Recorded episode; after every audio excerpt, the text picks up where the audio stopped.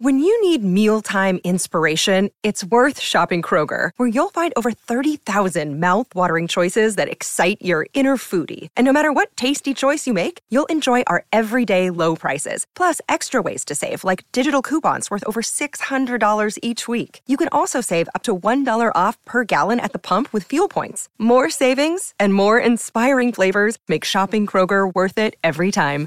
Kroger, fresh for everyone. Fuel restrictions apply. Ciao a tutti e benvenuti ad Ufere Boldrin. Ciao Michele, come va da Los Angeles? Va bene, va bene. Eccomi bene, qua. bene, siamo qui sul primo canale. Sì, perché per chi si fosse perso le puntate precedenti, mi ha promosso capitano siamo, siamo, siamo, Esatto, esatto, Michele Boldrin promosso al primo canale di Ric Dufer. Ah, mamma mia, ragazzi, è passato l'esame. È proprio vero che gli esami non finiscono mai. Gli esami non finiscono mai. Uno a 62 anni e rotti.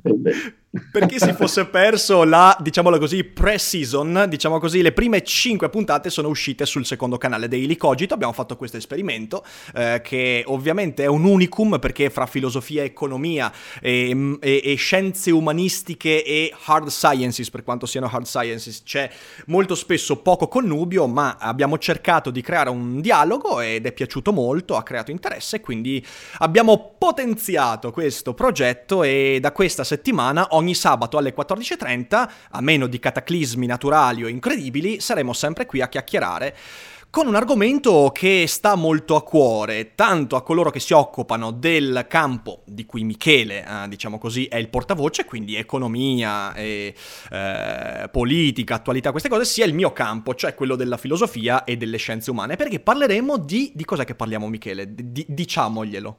Beh, come l'abbiamo messa noi, l'abbiamo messa proprio da scienze umane alla grandiosa, l'abbiamo chiamata il declino dell'Occidente. il declino dell'Occidente. Il declino dell'Occidente iniziò più di un secolo fa.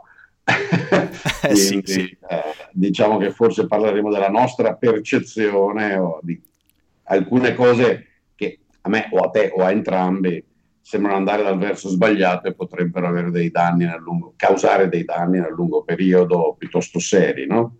Assolutamente sì. Il declino dell'Occidente dipende. Declino dell'Occidente, ovviamente di spengleriana memoria, ovviamente un Occidente che da 200 anni si sente che, che deve, deve, vivere il suo declino, forse l'Occidente moderno è un Occidente che è nato nel declino, che però ha un declino che in realtà un assintoto, non si arriva mai al declino effettivo, ma è una continua discesa, non lo sappiamo. Cercheremo di scandagliare questo problema, insomma, di settimana in settimana e vedremo cosa ne trarremo. E nella prima, diciamo così, prendendo come spunto l'attualità, nella prima puntata eh, l'argomento che vorremmo agganciare, visto che Michele ha scritto un bel editoriale sull'inchiesta, è quello legato al discorso di Mattarella, Presidente della Repubblica. Io eh, l'ho commentato in un podcast proprio un paio di giorni fa, eh, è un... Eh, è un discorso che sì, sì, ho, l'ho commentato in un podcast mettendolo a confronto con il discorso di fine anno di Natalino Balasso e ho cercato di tirare fuori una, una, una, riflessione sul confronto di questi due discorsi. E la cosa che emerge, ecco lì allora io lancio subito la patata bollente a Michele e iniziamo a dialogare su questo argomento. Eh, mi sembra che sempre di più, e non solo il Presidente della Repubblica, ma in realtà è una cosa che avviene un po' in tutte le istituzioni, ogni volta in cui si deve parlare di tematiche fondamentali per il Paese o per l'Europa o comunque comunque per, um, per, quelle che sono le contingenze economiche e politiche contemporanee di, uh, scalcagna- di questa scalcagnata Europa, eh, sembra sempre di entrare in un negozio di cristalli, perché io la percezione che ho avuto dal discorso di Mattarella è non posso toccare niente, cioè devo stare attento a ogni millimetro di movimento e io ho capito che il Presidente della Repubblica ovviamente non deve fare discorsi che siano radicali, che siano rivoluzionari, ma e, e, e, nell'editoriale l'hai detto perfettamente. Quando ha ringraziato persino Papa Francesco, io sono saltato sul divano. Ho detto: Sì, vabbè, ma allora cos'è? Cosa adesso ringraziamo anche Mary Poppins 2? Così ci facciamo, ci, ci facciamo, ci facciamo i Poppins a vicenda. Ho fatto paragonare il capo della cristianità che siede in Roma con un personaggio comico inventato. Però hai ragione. non posso farci nulla. È, è... Ah, Riccardo, l'esistenza maestà in questo paese di di finti cattolici. Che poi il povero Francesco, eh, con tutti i limiti, eh, eh, mi ricordo quando venne eletto, io dissi, occhio sto qua, eh, secondo me dalle parti di Comunione e Liberazione non sono contenti. Eh, Molti decisamente no. vaticanisti mi saltarono alla, alla, gola, invece guarda caso, la Comunione e Liberazione sono contenti. Il povero Francesco, a modo suo, con le sue contraddizioni, ci prova anche a dirle, se ne è uscito proprio recentemente, dicendo che è meglio essere atei che non, Beh, come diceva il mio vecchio papà. Ma infatti, ma infatti lui ha, ha, più, ha più coraggio... Ha più coraggio in queste uscite che non... Mio padre li chiamava cattolici con le tiracche, no? le tiri, principi morali, lui essendo molto cattolico, molto serio sui suoi principi.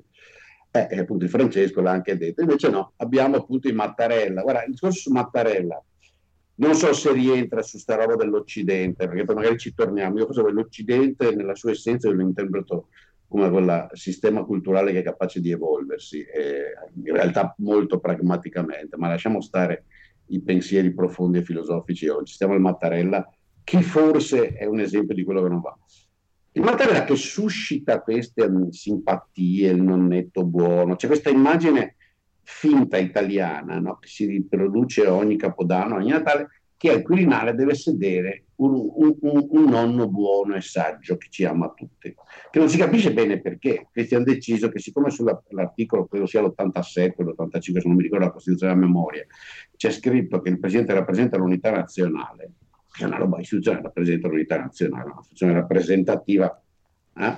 ah, allora deve essere una specie di Babbo Natale eh, italiano. Beh, che poi appunto lui è un classico esempio di uno, ed è qui il punto sostanziale invece su cui eh, forse ci colleghiamo alla questione occidente, che predica banalità e poi compie cazzate per ragioni di Stato che sembra a lui essere ragione di Stato, che in realtà è ragione politica contingente e incapacità proprio culturale, non so se personale, io non lo conosco, certamente culturale, di affrontare a muso duro alcuni fatti. Lo fece con Savona. Io con Savona dissi, guardate, e, e, e, poi mi resi conto che moltissimo diritto costituzionale che conoscevo i costituzionalisti erano d'accordo, che non era sua prerogativa fare questa obiezione a Savona, visto che non esistevano a, a ragioni sostanziali eh, per rendere quel ministro non adatto. E infatti il risultato che fu è che si beccò l'assistente di Savona, perché tale è Tria, il vecchio amico, ok? e si beccò Savona agli affari europei che ha continuato a fare tanti danni quanti prima. In questo discorso di Natale ci viene a dire tutta una serie di cose prive di sostanza e poi butta lì la finta critica al governo sul fatto che hanno approvato una legge di bilancio con procedura e contenuti e procedura incostituzionale, ma che lui l'ha dovuto approvare per evitare uh, l'esercizio provvisorio. E beh, è che l'esercizio provvisorio c'è proprio per evitare che si facciano cose incostituzionali, quindi contro legge, okay, in situazioni particolari. Non casca mica il mondo se c'è l'esercizio provvisorio.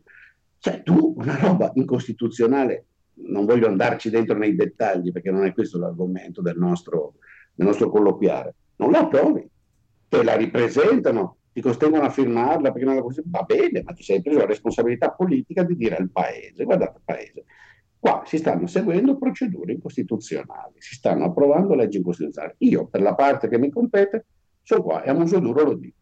E la giustificazione, ma lo fecero anche altri, a parte che a questo livello non lo fece nessuno, fecero tante cazzate, infatti la storia che abbiamo detto, no, del, questo si ha a che fare con l'Occidente, che gradino dopo gradino ci si abitua alla discesa, si applica perfettamente a questa legge di bilancio. Però io ho trovato ipocrita, appunto, cat- che, capisci, costituzionalista con le tiracche, fatti, l'atteggiamento di, di costui. Che povero, e chiudo, eh, forse non è lui, lui è, è, è, è un asineddo che lui rappresenta il, quell'intero mondo quirinalizio romano della politica standard del potere che predica bene e razzola male. Eh, guarda, sì, sì, no, ma io sono, ma, ma anzi, assolutamente, ti dirò, ehm, secondo me questo è molto correlato al, al, al, discorso che vogliamo fare un po' più ampio, che è il declino dell'Occidente, perché secondo me eh, il discorso di Mattarella e l'atteggiamento istituzionale che ha avuto è paradigmatico di quello che è l'atteggiamento diffuso, perché mi è venuto in mente una cosa che apparentemente sembra, sembra scollegata, però quando il Financial Times ha eletto Soros uomo dell'anno, ok, vabbè, poi lì si può essere d'accordo o meno e, e possiamo discuterne, però ci fu fu Mentana che scrisse quell'editoriale del suo nuovo giornale Open, in cui mm. scrisse una roba del tipo, ora parafrasando, però eh, l'espressione fu, eh, guarda te, questi eleggono un uomo dell'anno che non è il mio uomo dell'anno e e qual è il pericolo, secondo Mentana? Il pericolo è quello di pestare i piedi ai sovranisti, perché questo è quello che ha detto Mentana. In fin dei conti, è quello che dicevo all'inizio, mi sembra che eh, viviamo in una contingenza politica in cui coloro che dovrebbero dare una sportellata, letteralmente una sportellata, una bella spinta a quelli che possono essere dei valori effettivamente perseguibili, come eh, i valori di, una, di, un rinnovamento europeo, i valori di una proposta europea che sia effettivamente in controtendenza rispetto a quello che eh, viene proposto dall'altra parte dai vari Orban, Le Pen e Salvini, e questi invece hanno un sacco di paura di, di, fare il passo falso, come se fossimo in un negozio di cristalli. Cioè, il minimo, hanno paura di perdere dei privilegi, perché di questo poi si tratta. Eh. Esatto. Cioè, allora, la ve- dirò, perfettamente ragione. Da un lato non sanno cosa dire, perché la vera problema della vecchia... Non c'è, non c'è contenuto, è vero. Questi in realtà non hanno più dire, sono esauriti.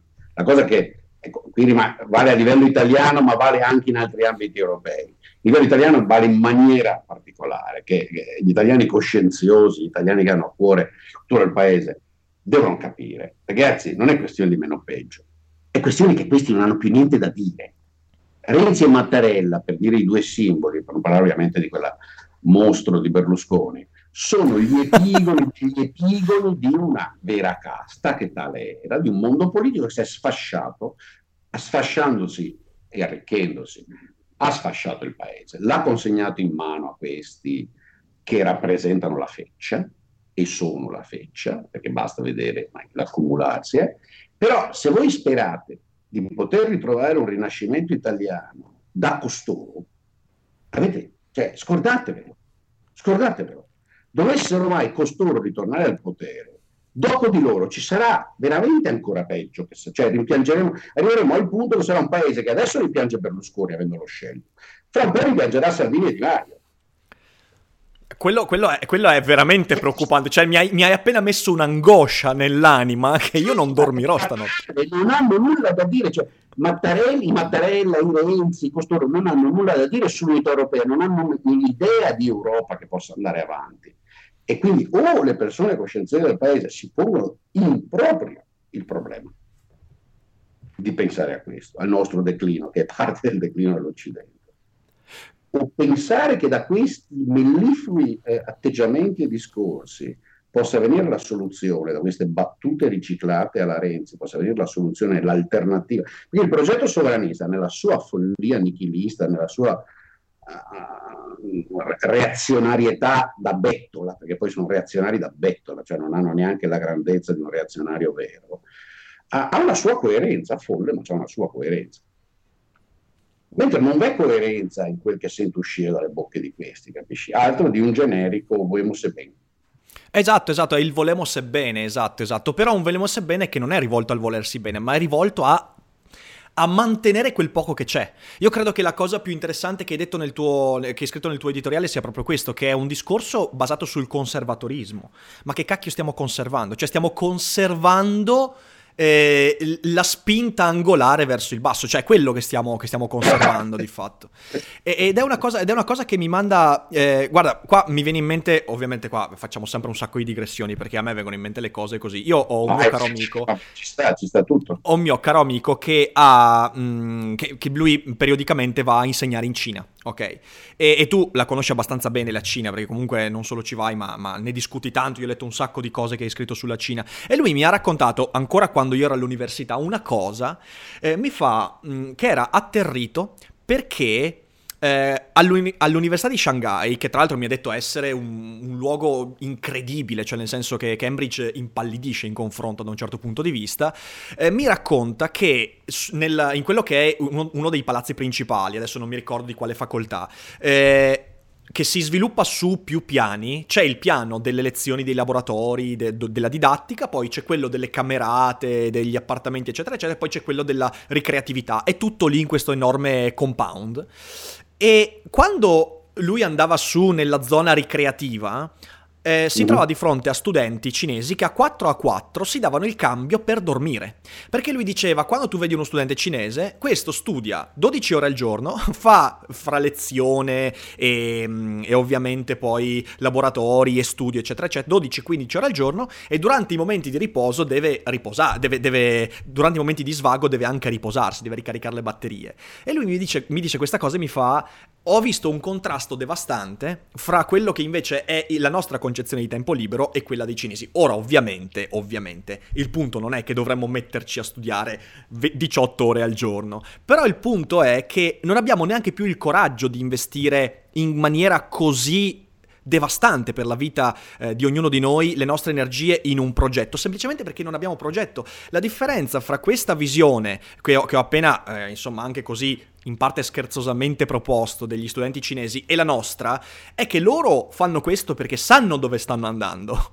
E noi no, noi non abbiamo nessuna direzione. Io credo che il discorso di Mattarella sia perfettamente paradigmatico, non c'è direzione. Quando ha citato la vecchina, la vecchina che ha telefonato ai carabinieri per far venire i carabinieri che si sentiva sola, io lì ho detto no, cioè vabbè, allora io non so, a questo punto era meglio se mi guardavo una poltrona per due, ma di cosa stiamo parlando? Cioè la storiella di Natale è... È, è tutto questo giro per tirar fuori che conta la divisa per fare, perché questo vedi lo stile cardinalizio della Roma politica dei esatto. funzionari, eh, che, che viene tragicamente apprezzato, perché in questo paese viene considerato come eleganza, signoralità, segnale per fare un riferimento del tutto elittico e incomprensibile al fatto che quel maiale di Salvini si è fatto le foto o i selfie autopropagandisti con addosso, credo, la divisa di polizia. Sì. E che sì, quindi sì, la divisa andava rispettata. Ma allora, senti un po', scegli, perché non è vero che devi attaccare il governo, puoi fare a meno, puoi esatto. cercare di affrontare alcune questioni generali che coinvolgano governo e maggioranza e di cui tu pensi il Paese abbia bisogno di sentirsi di la verità. Ma se davvero ritieni che sia così importante sottolineare che il ministro dell'interno non può farsi Berlino, prendere Berlino, eh, Berlino della, della, divisa della polizia dei carabinieri, quel che è, no? per farsi pubblicità, dillo, se davvero lo ritieni di tal valenza. Se Sai. no, la, la cosa ellittica l'avranno capita in 19, capisci? Cioè, è vero, è vero. italiani medi, cui in teoria quella cosa era rivolta, perché non era rivolta a chi queste cose le segue semiprofessionalmente, hanno capito che in quella storia c'era la critica di quel senso. Sì, sì, sì, esatto, esatto. Si arriva per sotterfugio. Sai qual è la eh, cosa? Eh, eh, la se... È lo stile, se tu frequenti, io purtroppo in tre periodi della mia vita lontani, ventenne, eh, tardo trentenne e poi brevemente eh, tardo cinquantenne, ho frequentato la Roma politica interna, cioè i direttori. E lì si parla così. Ah, sì, sì. Sì, sì, per sotterfugi, indubbiamente, è il, è il linguaggio della, re, della retorica. Chiamo linguaggio elitico, hai ragione tu, sono sotterfugi. Sono sotterfugi linguistici sì, sì, che ti permettono di essere elegante perché non ho insultato nessuno. Ma chi se, ne spiega? Sai quella cosa che mi preoccupa veramente? Cioè, proprio eh. la cosa che, che, che, mh, che ho sentito ascoltando quel discorso.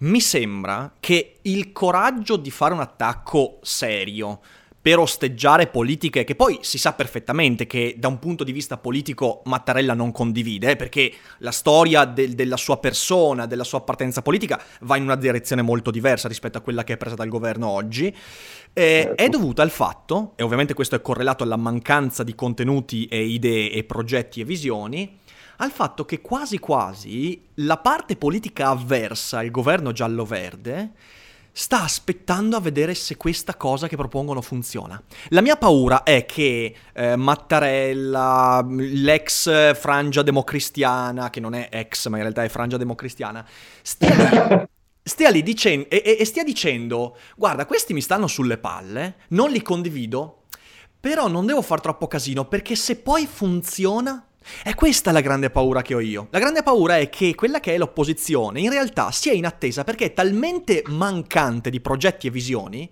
che non ha neanche il coraggio di, di investire sulla sua, sulla sua opposizione. Non ha neanche il coraggio di dire guardate che reddito di cittadinanza e queste cose qua sono puttanate. Punto, stop, nient'altro. Sono crimini contro il paese e contro l'economia e contro i poveri che poi voi vorreste in realtà aiutare con quella retorica da strapazzo eh, pseudo vetero marxista che poi insomma viene fuori veramente da, da, da, da luoghi improponibili. E, e, e non c'è, c'è talmente poca visione in questo che stanno aspettando, secondo me. Persino Mattarella non ha il coraggio di osteggiare perché in realtà ha paura che poi questi ce la facciano. È evidente che non ce la faranno fuori, uh, ma c'è talmente mancanza di contenuti che c'è paura che poi ce la facciano, che è una cosa schizofrenica se ci pensi. Sì, guarda, è probabile ci sia anche questo in, in questo atteggiamento. Uh, c'è... Eh non capiscono che, eh, diciamo un'espressione inglese, eh, don't rock the boat, no? perché siamo tutti sulla stessa barca. Bravissimo. E invece la boat forse ha bisogno di essere rocked perché la gente capisca quanto mal ridotta è. E, e, c'è, sì, credo che ci sia anche un po' di paura perché, come dicevo, credo io, ma come tu l'altro giorno e altri, questo è il governo democristiano, è un governo democristiano estremista nel senso che ha estremizzato una serie di difetti tipici dei democristiani e poi anche del PD e, e, di, e di, Forza Italia, sia chiaro, eh, democristiano in quel senso lì. E quindi c'è il rischio che funzioni, nel senso che c'è il rischio che faccia come i precedenti, accompagni l'Italia a un ulteriore declino senza però un precipizio, senza che vi sia da parte della, della, della maggioranza delle persone una reazione forte di rigetto. Mm-hmm. In quel caso uh, questo diventa il nuovo standard, sia di violazione delle regole, sia di inciviltà, sia di provvedimenti economici folli e dannosi. E quindi questi stanno attenti, perché sai, se li criticano troppo, e poi questi funzionano. Eh, esattamente, esattamente. Possiamo dire, e questo è un bel paradosso in realtà, lo Stato italiano, il governo italiano è talmente inefficiente che ha successo quando non funziona. ah, sì, perché adesso è, secondo me è meglio che chiudiamo, eh, perché stiamo finendo un po' troppo sulla politica, ma la butto lì. C'è una prospettiva di lungo periodo fra cinque anni 4. Se eh, i provvedimenti di questo governo invece di provocare catastrofi per qualche eh, piccolo miracolo provano, provocano solo un accompagnamento ulteriore del declino che però non, non crea forte reazione, e cioè che sparisca il resto e che la politica italiana del futuro sia fatta di due populismi, uno di sinistra rappresentato dal partito della Casaleggio Associati e uno di destra rappresentato dal partito di Putin che si fronteggiano.